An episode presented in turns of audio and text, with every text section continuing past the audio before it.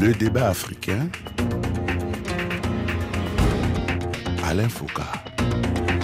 Un pays peut-il se développer sans ses champions nationaux? La crise de la Covid-19 avec ses fermetures des frontières et maintenant les situations de crise économique et politique qui secouent de nombreux États africains relancent ce débat un peu partout sur le continent. Mais comment fabrique-t-on des champions nationaux? Est-ce une démarche légale? Comment le faire sans être accusé de népotisme? Bonjour à tous et bienvenue dans le débat africain, enregistré cette semaine sur le plateau de la 9e édition du Makutano, le Forum économique international, qui, pour la première fois, a quitté ses terres de la République démocratique du Congo pour venir à la conquête de la Côte d'Ivoire en Afrique de l'Ouest. Avec sur ce plateau plusieurs invités. D'abord, Vital Kamere, le vice-premier ministre en charge de l'économie de la RDC, qui nous fait le plaisir d'être là et qui a effectué le voyage. Et je vous demande de l'applaudir, s'il vous plaît. Bonjour, monsieur Vital Kamere. Second invité de ce plateau du Makutano à Abidjan, Jean-Louis Billon, président du groupe SIFCA SIFCOM, l'un des grands champions nationaux et même régionaux, le premier employeur de Côte d'Ivoire après l'État. Bonjour Jean-Louis Billon. Troisième invité de ce plateau du débat africain à Abidjan, à marge du Makutano, Paolo Gomez, chairman de Orango Investment et New African Capital Partners. Bonjour Paolo Gomez. J'ai envie de dire, est-ce que c'est un gros mot de dire qu'il faut que l'on fabrique des champions nationaux? Est-ce qu'il est normal de décider ainsi de, fabriquer, de fabriquer des champions nationaux? Est-ce qu'ils se fabriquent tout seuls ou est-ce qu'il faut les accompagner? Ma question s'adresse d'abord à Vital Kamere. Merci Alain Foucault pour l'honneur que vous me faites. Merci à Nicole, la fondatrice de Makutano. Ces genre de rencontres, finalement, ça nous édifie tous sur l'importance de l'Afrique et des Africains. Les champions, on doit les fabriquer. Parce que l'Afrique ne va pas se faire toute seule. Et nous avons vu, à travers le temps, l'histoire nous a appris comment à travers les différentes civilisations. La civilisation a quitté d'abord l'Afrique, au Caire. Cheikh Anta Diop l'a démontré suffisamment. On a inventé la mathématique, la géométrie. Mais ça ne nous a servi à rien du tout parce qu'ils sont venus prendre. Ils sont allés en Grèce. La Grèce est devenue la nouvelle civilisation. Après, c'était Rome. Rome, la France et puis Londres. Et le nouveau monde et les États-Unis. Mais alors, je pense qu'après la décennie où la Chine s'est relevée, puisque les gens se moquaient de la Chine. Ils ne peuvent plus le faire. La Chine a pris rendez-vous avec son histoire et la Chine est respectée. L'Amérique latine, avec Lula comme porte-voix, est en train de réaliser des miracles. Il ne reste plus que l'Afrique, hélas. Et l'Afrique, je le dis et je confirme, va réaliser rendez-vous avec son histoire. Nous devons fabriquer les champions, effectivement. Mais nous, nous venons d'où? Nous étions dans une époque pré-colonisation, et après c'est la colonisation. Nous avons eu des indépendances politiques où nous avons eu l'impression d'avoir hérité du bien-être. Si je parle particulièrement de la République démocratique du Congo, nous étions premiers presque en tout. On exportait tout. Et on avait des réserves qui nous endormaient d'or et de tout ce que vous voulez. La preuve est que la Belgique, le royaume qui a colonisé le Congo, de Léopold II, est le seul pays d'Europe qui n'a pas eu besoin de plan Marshall. Pourquoi? Parce que les richesses du Congo ont fait le reste, les caoutchoucs, tout ce que vous voulez. Mais alors, les Congolais, maintenant, nous devenons indépendants avec 25 universitaires, parmi lesquels 17 philosophes. On a oublié de faire un modèle d'accumulation de capital. On a oublié de penser que demain existe. Tout ce qu'on a dit à la population, vous quittez le village désormais, venez voir la lumière dans les grandes villes. Mais on a oublié qu'à ce moment-là, on a oublié qu'à ce moment-là, c'est très important. Parce que la crise que nous déplorons aujourd'hui, pour nous, c'est la racine dans le passé lointain. On a oublié qu'on a déplacé les bras qui produisent au village pour devenir des bouches et des ventres à nourrir dans les villes. La production a baissé, mais comme on avait des, beaucoup de réserves, en or, en diamant, en café. Oui, mais en même, temps, en même temps, M. Caméré, euh, tout ce dont vous parlez, on, on le sait. Mais il y a eu des gens qui sont venus au même endroit, qui se sont enrichis. Ceux dont vous parlez se sont enrichis, sont devenus des grands champions. Pourquoi il n'y a pas eu des champions africains pendant cette période-là? On ne peut pas dire qu'il n'y avait que la colonisation qui a empêché l'éclosion des champions Non, vous m'avez coupé, j'allais justement dire que... Parce qu'en radio, c'est très court, puisque si je vous oui, laisse je développer... Sais, on va pas, on ne va pas non plus avancer sans révisiter l'histoire. Donc, ce que l'Afrique doit faire, d'abord, l'Afrique doit aimer l'Afrique. L'Afrique doit avoir confiance en l'Afrique. Est-ce que l'Afrique aujourd'hui a des potentialités humaines, puisque c'est le premier facteur hein, pour le développement Est-ce que l'Afrique a des potentialités naturelles pour être de l'avant Je dirais, l'Afrique, c'est la destination d'aujourd'hui. Population jeune, et à l'horizon 2050, je crois que nous serons les plus forts en termes de population.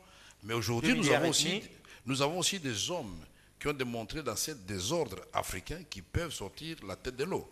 Ce qui manque à l'Afrique aujourd'hui, c'est l'organisation. Aujourd'hui, si vous me posez la question, qu'est-ce qui entre la Côte d'Ivoire et la République démocratique du Congo, j'ai du mal à vous dire. Entre les champions à ma gauche et d'autres champions qui existent en République démocratique du Congo, ils n'ont pas de lien entre eux. Mais moi, je crois que c'est l'union qui fait la force. Il faut créer d'abord des lieux de concertation au niveau des politiques, au niveau des visions. Qu'est-ce que nous voulons faire de l'Afrique? Quels sont les non, moyens On va, revenir dessus, puisque ça, c'est dans la partie où je pense qu'on va parler du rôle de l'État, de l'administration, etc. Absolument. Alors, Jean-Louis Billon, vous êtes considéré comme un champion national, un champion régional avec votre groupe, euh, Sifka Sifcom. Comment vous êtes devenu champion? Et est-ce que vous vous sentez déjà champion? Non. Euh, d'abord, j'ai cette particularité, et je le dis sans, honte, c'est que j'ai hérité d'un groupe. Hein, euh, avant moi, j'ai eu un père qui, lui, était un champion. Oui. Voilà. Donc il faut, il faut, il faut mettre... Mais bon, on a vu beaucoup de champions euh, dès l'époque où les enfants, quand ils sont arrivés, il n'y a plus rien eu après, ça a été le désert. Oui, peut-être, mais bon, ça, ça, ça c'est autre chose. Mais à son époque déjà, le président Oufoué voulait des champions. Donc ils ne sont pas nombreux à être restés, mais il en faisait partie. Je ne pense pas qu'on puisse entièrement fabriquer un champion. Les champions sont tout autour de nous. Hein. Il y en a plein sur le continent africain, il y en a plein en Côte d'Ivoire, il y en a plein en RDC. Il faut les reconnaître, les accompagner, les protéger. Mais vous ne pouvez pas entièrement les fabriquer. Parce que si vous le faites, c'est artificiel.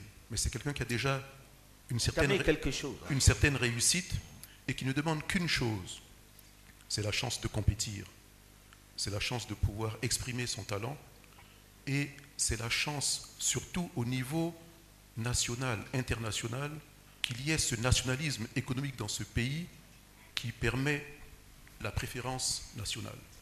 Pourquoi voulez-vous donner un monopole à un investisseur direct étranger en Côte d'Ivoire alors que vous pouvez le donner à un national et le chiffre d'affaires reste ici et les bénéfices restent ici et les, les, investissements se renouvellent ici? Quand vous le donnez à une structure étrangère, c'est cette structure que vous favorisez au détriment de quelqu'un qui peut. Donc il faut d'abord regarder. Oui, mais est-ce qu'il n'y a, pas le risque que, est-ce qu'il n'y a pas le risque que l'on choisisse seulement le fait qu'il ait un local alors qu'il n'est pas compétent et qu'on ne joue plus sur le Non, c'est pour ça que je dis. Alors, hier, le président Obasanjo était ici. Et il a dit comment il a fait avec Dangote et d'autres. J'ai eu la chance personnellement d'être invité par le président Obasanjo dans son village. Euh, j'ai passé le week-end avec lui, à Beokuta. J'ai passé le week-end avec lui et il m'expliquait. Et il y a d'autres hommes d'affaires qui étaient venus et il leur expliquait comment faire il avait même favorisé des monopoles au Nigeria pour certains. Mais comment pouvez-vous comprendre que dans d'autres pays africains, il y a des pans entiers de l'économie où vous ne trouvez pas un national? Absolument. C'est pas possible. Paolo Gomez, on parle du président Obasanjo, vous et moi l'avons plutôt bien connu.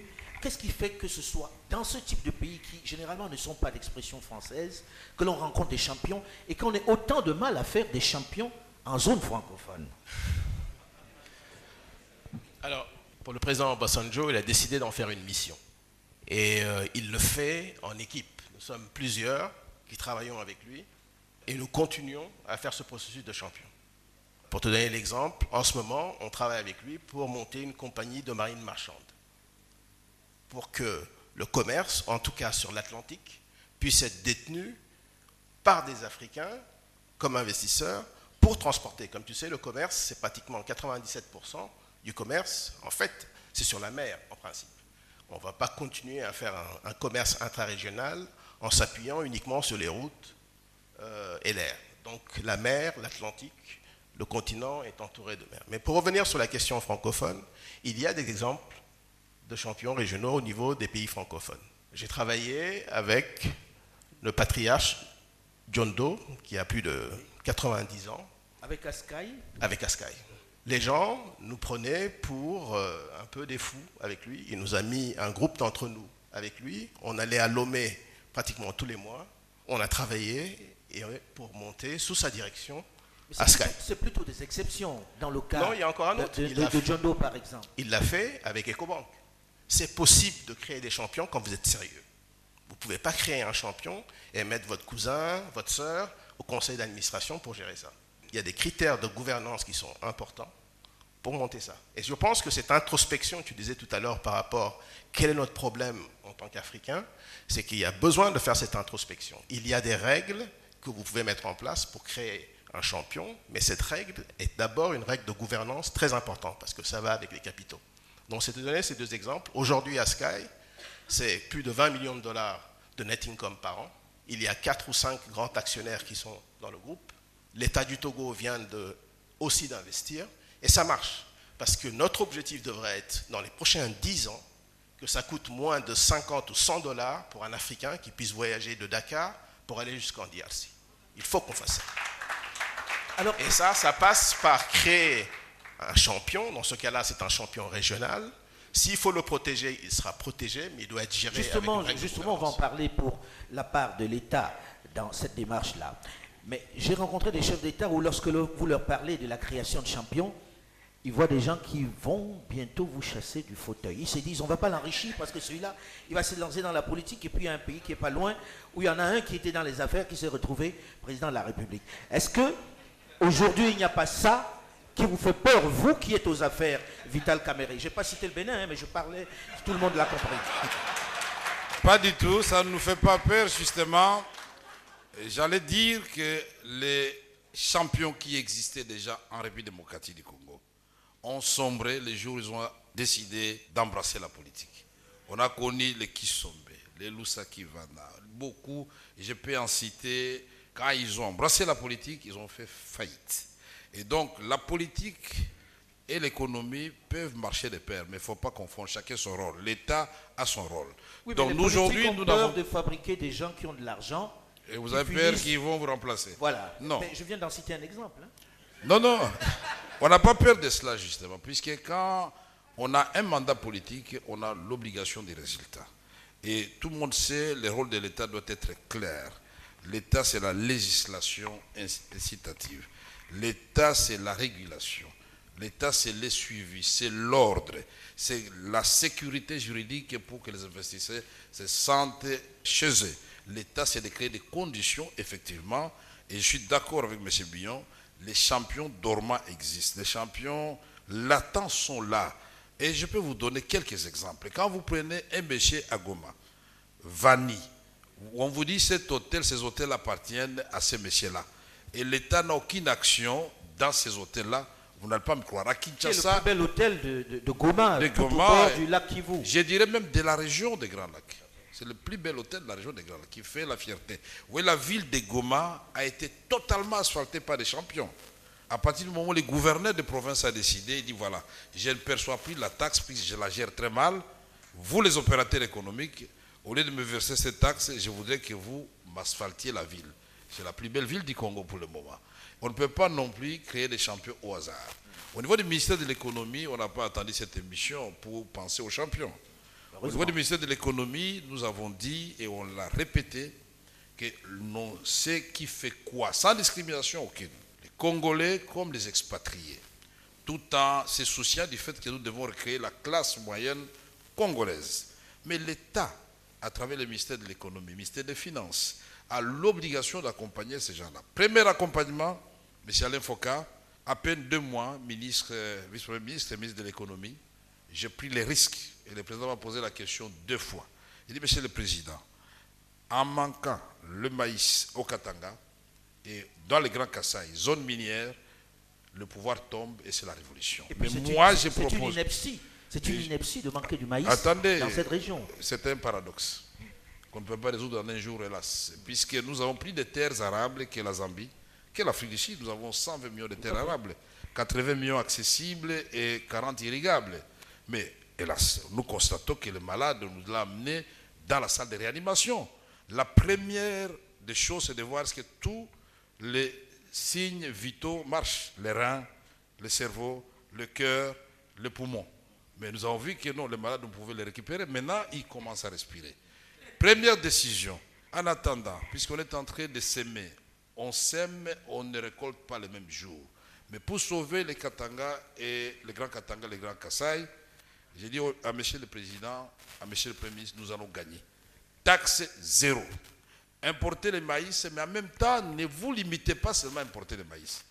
Tous les équipements agricoles, les intrants pour ceux qui veulent produire, c'est aussi zéro. Aujourd'hui, le résultat est là. Et vous pouvez vérifier sur Google, les prix de la farine de maïs coûtent moins cher à Lubumbashi qu'à Lusaka. Les champions, c'est aussi identifier les personnes qui sont dans le métier, Justement. qui le font déjà, et leur faciliter la tâche, puisque le plus grand obstacle à l'éclosion des champions, c'est l'État, avec euh, une parafiscalité Je voulais toxique. qu'on parle de l'État après. Je voulais qu'on parle de l'État dans la seconde Ah partie. de moi, ce je suis côtés étatiques. Bon, Non, je, je voulais qu'on parle de l'État puisque c'est l'État qui, Qui- nous impose des taxes. Mais j'avais envie de poser une question qui est globale à l'Afrique. Parce qu'on a Oui. des secteurs où on a le sentiment que ça restera l'affaire des grands groupes internationaux. Parce qu'on n'a pas de banque. Est-ce que, Jean-Louis Billon, on peut faire des champions avec les modes de financement que l'on a? Avec ces banques qui sont essentiellement tournées vers les grandes firmes internationales qui arrivent quelquefois avec leur budget. Et vous, sur place, on se dit, bon, est-ce qu'il est fiable? Est-ce qu'il remplit toutes les conditions pour qu'on lui donne de l'argent pour aller, par exemple, dans le domaine de l'aéronautique dont parlait Paolo Gomez à l'instant? Alors, ce, qui est intéressant avec le Nigeria, c'est que Obasanjo a parlé hier, on donnait quelques exemples, mais il a oublié de dire que l'environnement qu'il avait créé, ça avait commencé d'abord par l'assainissement du secteur bancaire. De 130 banques à peu près, ils sont arrivés à 25 banques, mais des banques solides. Et une fois ces banques solides, elles étaient orientées sur le développement de l'économie locale.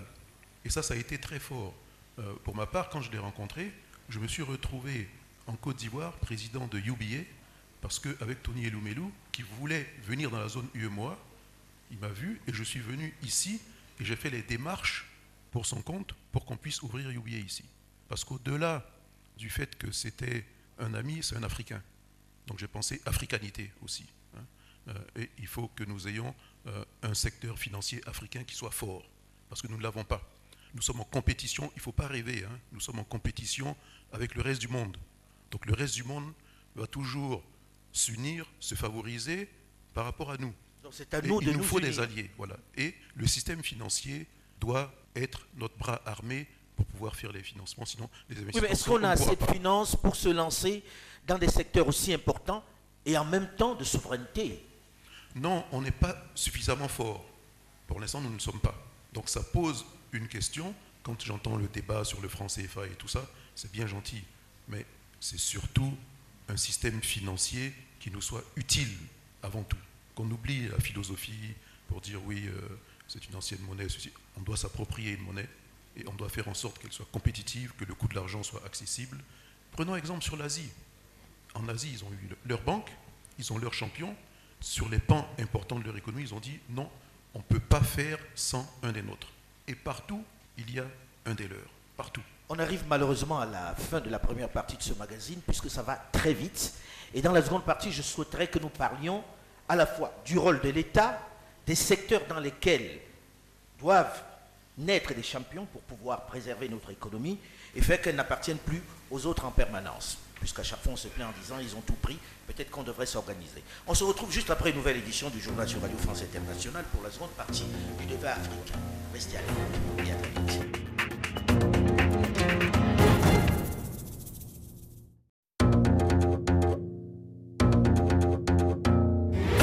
Le débat africain. Alain Foucault. Comment favoriser l'éclosion des champions nationaux dans les pays africains où les économies sont très souvent essentiellement tenues par les grandes firmes internationales Qui doit permettre leur éclosion? Bonjour et bienvenue à Abidjan où le débat africain s'est installé cette semaine dans le cadre de la 9e édition du Makutano, le rendez-vous annuel international des affaires, qui a choisi cette année, avec Nicole Soulou, de s'exporter du Congo RDC à Abidjan, en Côte d'Ivoire. Nous sommes sur les bords de la lagune ébriée. Avec sur ce plateau plusieurs invités. D'abord, Vital Kamere, le vice-premier ministre en charge de l'économie de la République démocratique du Congo. Second invité de ce plateau du Makutano à Abidjan, Jean-Louis Billon, président du groupe SIFCA SIFCOM, l'un des grands champions nationaux et même régionaux, le premier employeur de Côte d'Ivoire après l'État. Troisième invité de ce plateau du débat africain à Abidjan, Paolo Gomez, chairman Orango Investment et New African Capital Partners. Voilà pour nos invités. Alors nous avons terminé la première partie de ce magazine en évoquant vaguement dans quel secteur il faut retrouver des champions nationaux. On sait qu'il existe des pans entiers de notre économie qui appartiennent encore aux firmes internationales parce qu'elles ont des gros capitaux. Est-ce qu'il existe un moyen pour les États africains, pour les champions africains, de se mettre ensemble pour pouvoir au moins compétir sur ces marchés? J'ai vu dans les routes notamment en République démocratique du Congo, que c'était très souvent réservé à ces grandes firmes-là, et pas que là-bas, ici en Afrique de l'Ouest aujourd'hui également. Est-ce que Paolo Gomez, pour vous aujourd'hui, il doit y avoir des secteurs où on doit s'investir, où on doit faire des champions nationaux et de façon urgente? Alors la question est de dire euh, champion, pourquoi faire? Et je pense qu'il y a deux ou trois points très importants.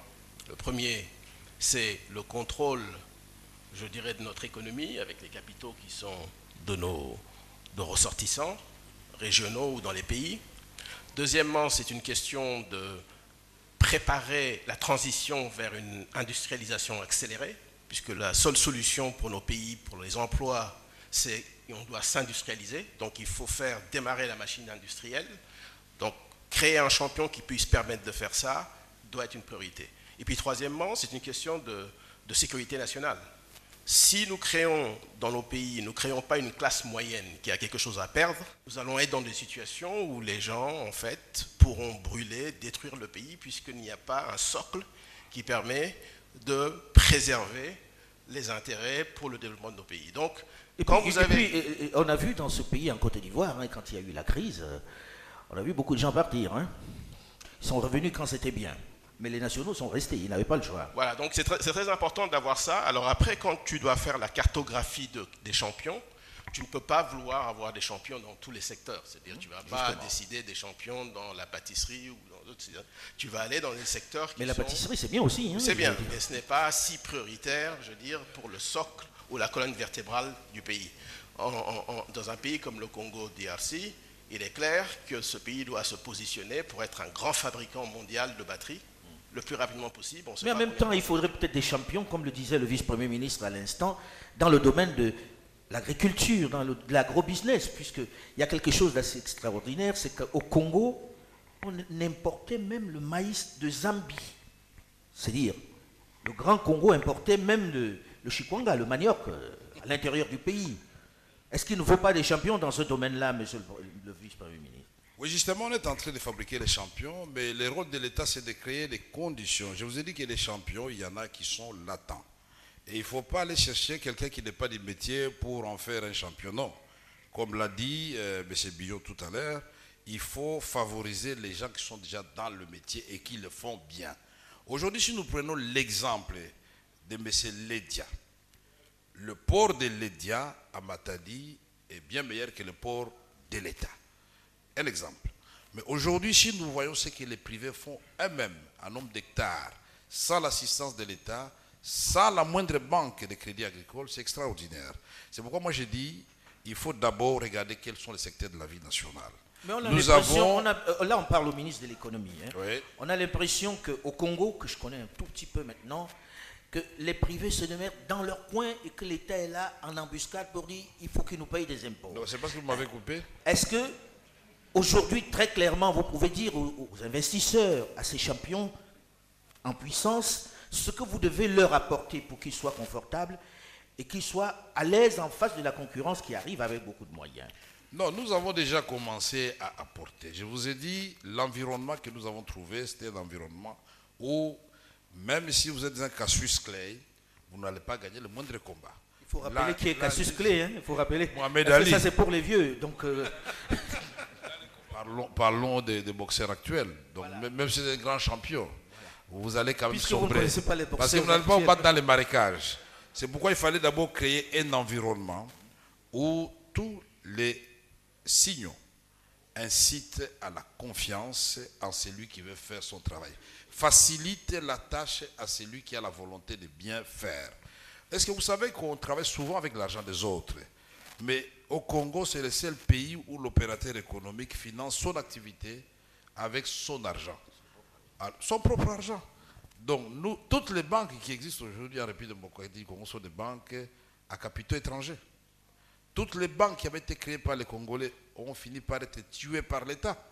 La banque de Dokolo, par exemple, je peux en citer d'autres. On les a vendues aux banques- étrangers. et puis il y a des Alors banques moi, j'ai africaines dit, qui sont arrivées, on les a tuées aussi. voilà, je voudrais dire, créer des champions, en tant que ministre de l'économie, mon premier réflexe a été de savoir les champions pour quelle priorité. D'abord, si vous ne mangez pas, vous n'allez pas réfléchir. Deux, si vous ne vous soignez pas, vous n'allez pas vivre. Trois, si vous ne nourrissez pas le cerveau, c'est-à-dire vous n'investissez pas dans l'intelligence, vous avez beau avoir 80, 000, 80 millions d'hectares de terre arables et 40 irrigables, vous avez le coltan, vous avez le lithium, vous avez tout ce que vous avez dit là, mais s'il n'y a pas l'intelligence, le Japon n'a rien, mais le Japon est parmi les puissances du monde. J'ai dit oui, il faut, loger, il faut loger les gens, il faut les transporter. Alors donc moi je dis, quand nous prenons l'agriculture comme secteur intégrateur, il faut produire, il faut transformer, il faut transporter, il faut commercialiser. Mais entre les quatre que je viens de citer là, il faut de l'énergie, il faut des routes de, de cette Ça fait beaucoup de choses. Peut-être Voilà, faut donc c'est toute une conception où, comme l'a dit si bien mon collègue ici, on ne peut pas être champion en tout. Il faut une certaine spécialisation. Alors, le Congo des- se spécialise dans quoi, plus précisément aujourd'hui? Aujourd'hui, Oui, le, pour- Co- euh, le on Congo, priorise quoi? le Congo, d'abord de par sa position géostratégique, c'est un pays intégrateur. Nous avons neuf voisins. Le Congo doit faire en sorte. C'est bizarre quand ça, vous le avez un Congo, ministre de l'économie, il vous vend toujours son pays. C'est dingue. neuf On voisins. priorise quoi, monsieur le Premier- vice-premier ministre? On priorise le Congo et l'Afrique parce que le jour où le Congo va se lever, l'Afrique subsaharienne. En fait, nous sommes en train de freiner, de tirer l'Afrique. Vous avez parlé de la francophonie tout à l'heure, ou l'Afrique francophone. Mais c'est nous qui tirons cette Afrique francophone par le bas. le Premier ministre. Et nous sommes maintenant. Ne me coupez pas, champions dans quel domaine? Dans tous les domaines de la vie nationale et transnationale. Je voudrais dire, le Congo, ce n'est pas le genre de pays qui doit se renfermer sur lui-même. Mais là, on n'est pas dans le pays- sujet, là, monsieur le Premier ministre. Monsieur Mais je, vous ai dit, je vous ai parlé des, secteurs prioritaires. Voilà. Il y a L'agriculture. il y a la santé, il y a l'éducation, il y a les infrastructures, parce que vous avez beau parler d'éducation, s'il n'y a pas école, il n'y a pas de classe, vous parlez des hôpitaux, s'il n'y a pas des hôpitaux, mais vous Donc, pouvez on va parler faire de des l'agriculture champions s'il n'y a dans pas ce de routes. On va faire des champions dans ce domaine. Je vais passer la parole. nous les faisons. Monsieur le Premier ministre, parce que je vous garantis, quand vous avez un Congolais de RDC sur le plateau, il vous vend l'ensemble du pays. On sait que vous êtes le pays solution. On sait déjà. J- Jean-Louis Billon, euh, tout à l'heure, vous avez réagi un peu dans la première partie et vous vouliez dire un mot dessus parce qu'on a dit que l'homme d'affaires ne doit pas fricoter avec la politique. Bon, vous, vous fricotez quand même un peu. Alors, je pense qu'il y a beaucoup plus d'acteurs politiques qui sont aux affaires euh, et qui s'essayent au business une fois qu'ils sont en place, un peu avec du trafic d'influence, que des, des- des hommes d'affaires qui s'essayent en politique. hein. Et ça, c'est une concurrence déloyale. Il, il- il ne- il faudrait pas rentrer dedans. hein. Mais je tiens à corriger Et les ceux choses. qui sont dans le sens contraire, comme vous, qui êtes des champions de l'économie et qui vous retrouvez ministre, comment on considère ça C'est bien ou pas bien? Alors, il faut savoir qu'à ce moment-là, vous changez complètement de casquette. Pour ma part, j'ai démissionné de tous mes postes d'administrateur dans mes entreprises et je n'étais qu'un acteur politique. Point. Donc, il n'y avait aucun conflit d'intérêt. Et quand un sujet intervenait en conseil qui concernait un secteur qui était le mien, je ne prenais pas la parole, je laissais le mot à d'autres acteurs du pool économique pour pouvoir répondre. Donc c'est pour ne pas avoir ce, conflit d'intérêt. Et c'est- important parce que euh, vous vous pouvez pas mélanger les choses et euh, il ne faudrait pas euh, que moi je sois un acteur de concurrence déloyale. Je vais vous donner un exemple. Quand on parle de, champion euh, et comment euh, cette osmose qui peut exister entre le politique et l'acteur économique peut changer un pays. Il y a quelques années de cela, à vrai dire, il y a 20 ans, je me suis retrouvé au Ghana. Le groupe Sifka venait de rentrer dans l'EVA. On avait acquis SAPH, SIPH et ses filiales, et il y avait une importante filiale au Ghana. Donc, euh, on est reçu par le président Rawlings. Et le président Rawlings nous dit, écoutez, euh, quand moi je vais en Côte d'Ivoire en voiture, je vois des plantations à droite et à gauche depuis la frontière jusqu'à Abidjan. Euh, vous êtes dans l'EVA, il y a des plantations d'EVA, vous êtes également dans le palmier. Dites-moi ce qu'il vous faut pour réaliser la même chose au Ghana. J'étais surpris par la question. Je dis, bon, déjà, il y a la fiscalité, euh, il me dit à combien sont les impôts en Côte d'Ivoire? Les bénéfices industriels et commerciaux étaient à 30%. Le président nous dit 7,5%. Il a fait jouer la concurrence. 7,5%. Ah oui. Alors, c'est imbattable. Les investissements se sont faits là-bas. Et pendant que moi, je défendais qu'on investisse ici en Côte d'Ivoire pour certaines plantations, les partenaires ont dit, mais attendez, euh, le retour sur investissement on a 7,5% à côté. Donc ça s'est fait au Ghana. Mm. Donc au Ghana, vous avez la... Donc il y a un rôle important pour les dirigeants, pour ceux qui sont aux affaires, pour faciliter l'investissement. Exactement. Et, ça doit être c'est en ce sens que vous accompagnez un champion et c'est en ce sens que vous changez la donne. Mm. Donc en termes de compétitivité, sur tout l'environnement qui allait sur ce secteur-là, on était devenu imbattable. Imbattable. Parce que vous aviez eu des facilités. Est-ce qu'on peut espérer ça de votre part, là-bas chez vous, Monsieur Vital Caméré est-ce qu'on peut dire aux Ivoiriens qui sont ici C'est pour, dire aussi, c'est pour dire aussi qu'un acteur économique, lorsqu'il arrive en politique, il sait faire. Il a le logiciel pour le faire. Donc il ira plus vite. Merci beaucoup. Non, non, ce n'était pas pour titiller mon ami Billon que je l'avais dit. Vous savez que chaque règle, surtout en matière sociale, C'était pour le chaque règle, il y a une exception. Mais je voudrais dire qu'il faut laisser la politique aux politiciens, surtout en République démocratique du Congo, c'est de quoi je parle. Et j'ai cité, j'ai cité des exemples de cadavres des opérateurs économiques et que vous citez aujourd'hui, vous plairez. Puisqu'à ce moment-là, le Congo se portait très bien. Le pain n'était pas fabriqué par un étranger. Par les Zambiens. Ou par les, on n'importait pas la farine parce qu'il le faisait sur place les poissons surgelés qui sont s'en occuper. Et tout le reste, le véhicule, on les montait sur place. La banque, Dokolo s'en chargeait. À l'est, les cafés, il y avait Rwakabuba, il y avait euh, Nyamulinduka. Ils ont disparu parce qu'ils ont touché à la politique? Non, parce qu'ils ont fricoté avec l'État. Et l'État, prenant de l'appétit, comme il a dit, certains politiciens étaient devenus leurs euh, concurrents ou leurs partenaires. Et finalement, il y a Melon, on ne savait plus qui doit faire quoi l'État doit créer des conditions pour que ceux qui sont en train de sortir la tête de l'eau puissent aller le plus loin possible. Mais je voudrais aussi ajouter, au niveau de l'Afrique, nous devons nous aimer, nous devons nous concerter. Nos champions doivent, à travers les politiques dictées par nous, les responsables politiques, se retrouver pour que l'Afrique puisse échanger avec l'Afrique. Comment voulez-vous que nous puissions... intégration continentale. Voilà, à l'époque, on avait un plan qu'on a abandonné. Le jour où on va quitter Nouakchott, on traverse toute l'Afrique centrale et on arrive au port de Mombasa par route, on quitte Cape Town, on remonte toute la République démocratique jusqu'à l'Égypte, je dirais que l'Afrique, effectivement, va réussir la ZLECAF.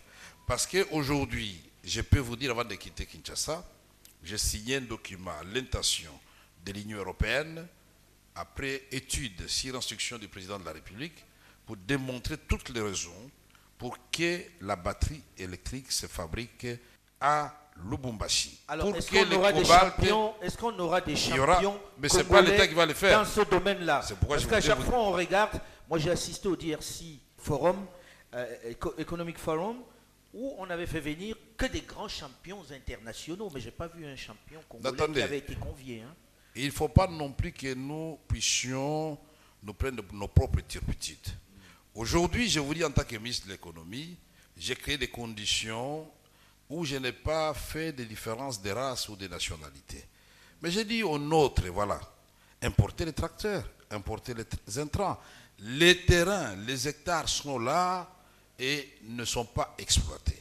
Aujourd'hui, personne n'empêche à personne de monter, mais nous avons l'obligation, nous, en tant que gouvernement congolais, de créer, créer la classe moyenne, parce qu'on ne peut pas continuellement observer avec les taux que les banques fixent aux opérateurs économiques, les nôtres, s'ils ne sont pas en train de disparaître, ils vont carrément disparaître.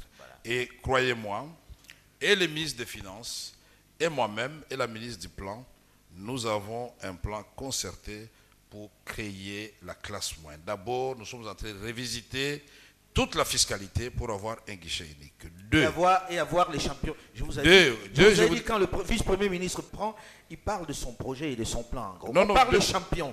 Oui, champion toujours. On parle des champions. Je vais poser la question quand même à, à Paolo Gomez de savoir, lorsque on voit un chef d'État commencer à fabriquer, comme l'a fait le président Obasanjo, des champions, tout de suite on dit c'est ses cousins, c'est ses tantes, etc. C'est du népotisme, etc. Comment on fait si il voit qu'il y a des gens qui ont des qualités pour que ce ne soit pas critiqué, pour les accompagner. Qu'est-ce qu'il fait? Quels sont les critères qu'il faut mettre en place?